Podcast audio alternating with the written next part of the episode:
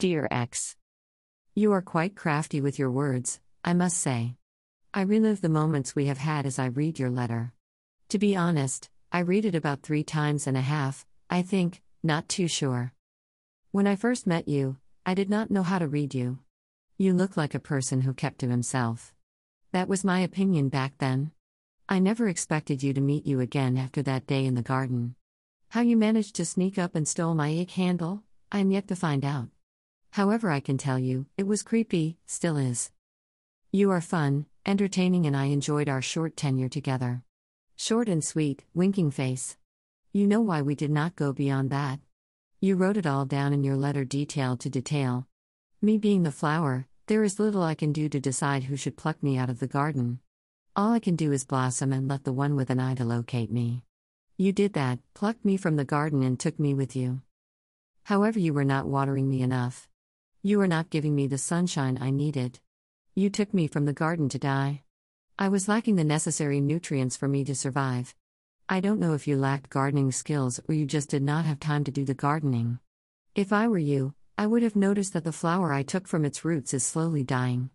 I was a bit disappointed because I felt like you had a really good eye and the balls to pluck me from the garden because lots of wanderers came but they never had the power to pluck me out. You failed to keep the momentum. You fail to keep our lives in equilibrium. I moved before I wilted in your care. I shifted before I still had energy to seek water somewhere else. I do not put any blame on you. I couldn't have changed you. What if it never made you happy to take care of me? I would have been living a happier life whilst you are very sad on your side. I do not want that. You are right. Who wouldn't want to be on the beach watching the sun go down? The real question is are you the right person to be by my side to enjoy the sunset? Old habits die hard, you said. Your habit of not nurturing me, will it die? It gives me chills to even feel like going back there. I am nervous to lack the basic nutrients that the garden provides daily with no demand. I am astonished that your mind still has my fresh image, despite the countless moons that have passed. I mean, who wouldn't? However, that chapter is closed. I have matriculated. It's a past phase. I am flattered that you have me in your plus plus pages, really. I hope you get what I mean. Yours. X. Dear X. You are quite crafty with your words, I must say. I relive the moments we have had as I read your letter. To be honest, I read it about three times and a half, I think, not too sure. When I first met you, I did not know how to read you. You look like a person who kept to himself. That was my opinion back then. I never expected you to meet you again after that day in the garden. How you managed to sneak up and stole my egg handle, I am yet to find out. However, I can tell you, it was creepy, still is. You are fun, entertaining, and I enjoyed our short tenure together. Short and sweet, winking face. You know why we did not go beyond that. You wrote it all down in your letter, detail to detail. Me being the flower, there is little I can do to decide who should pluck me out of the garden. All I can do is blossom and let the one with an eye to locate me. You did that, plucked me from the garden and took me with you. However, you were not watering me enough. You were not giving me the sunshine I needed. You took me from the garden to die. I was lacking the necessary nutrients for me to survive.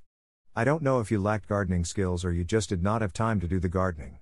If I were you, I would have noticed that the flower I took from its roots is slowly dying. I was a bit disappointed because I felt like you had a really good eye and the balls to pluck me from the garden, because lots of wanderers came but they never had the power to pluck me out. You failed to keep the momentum. You failed to keep our lives in equilibrium. I moved before I wilted in your care.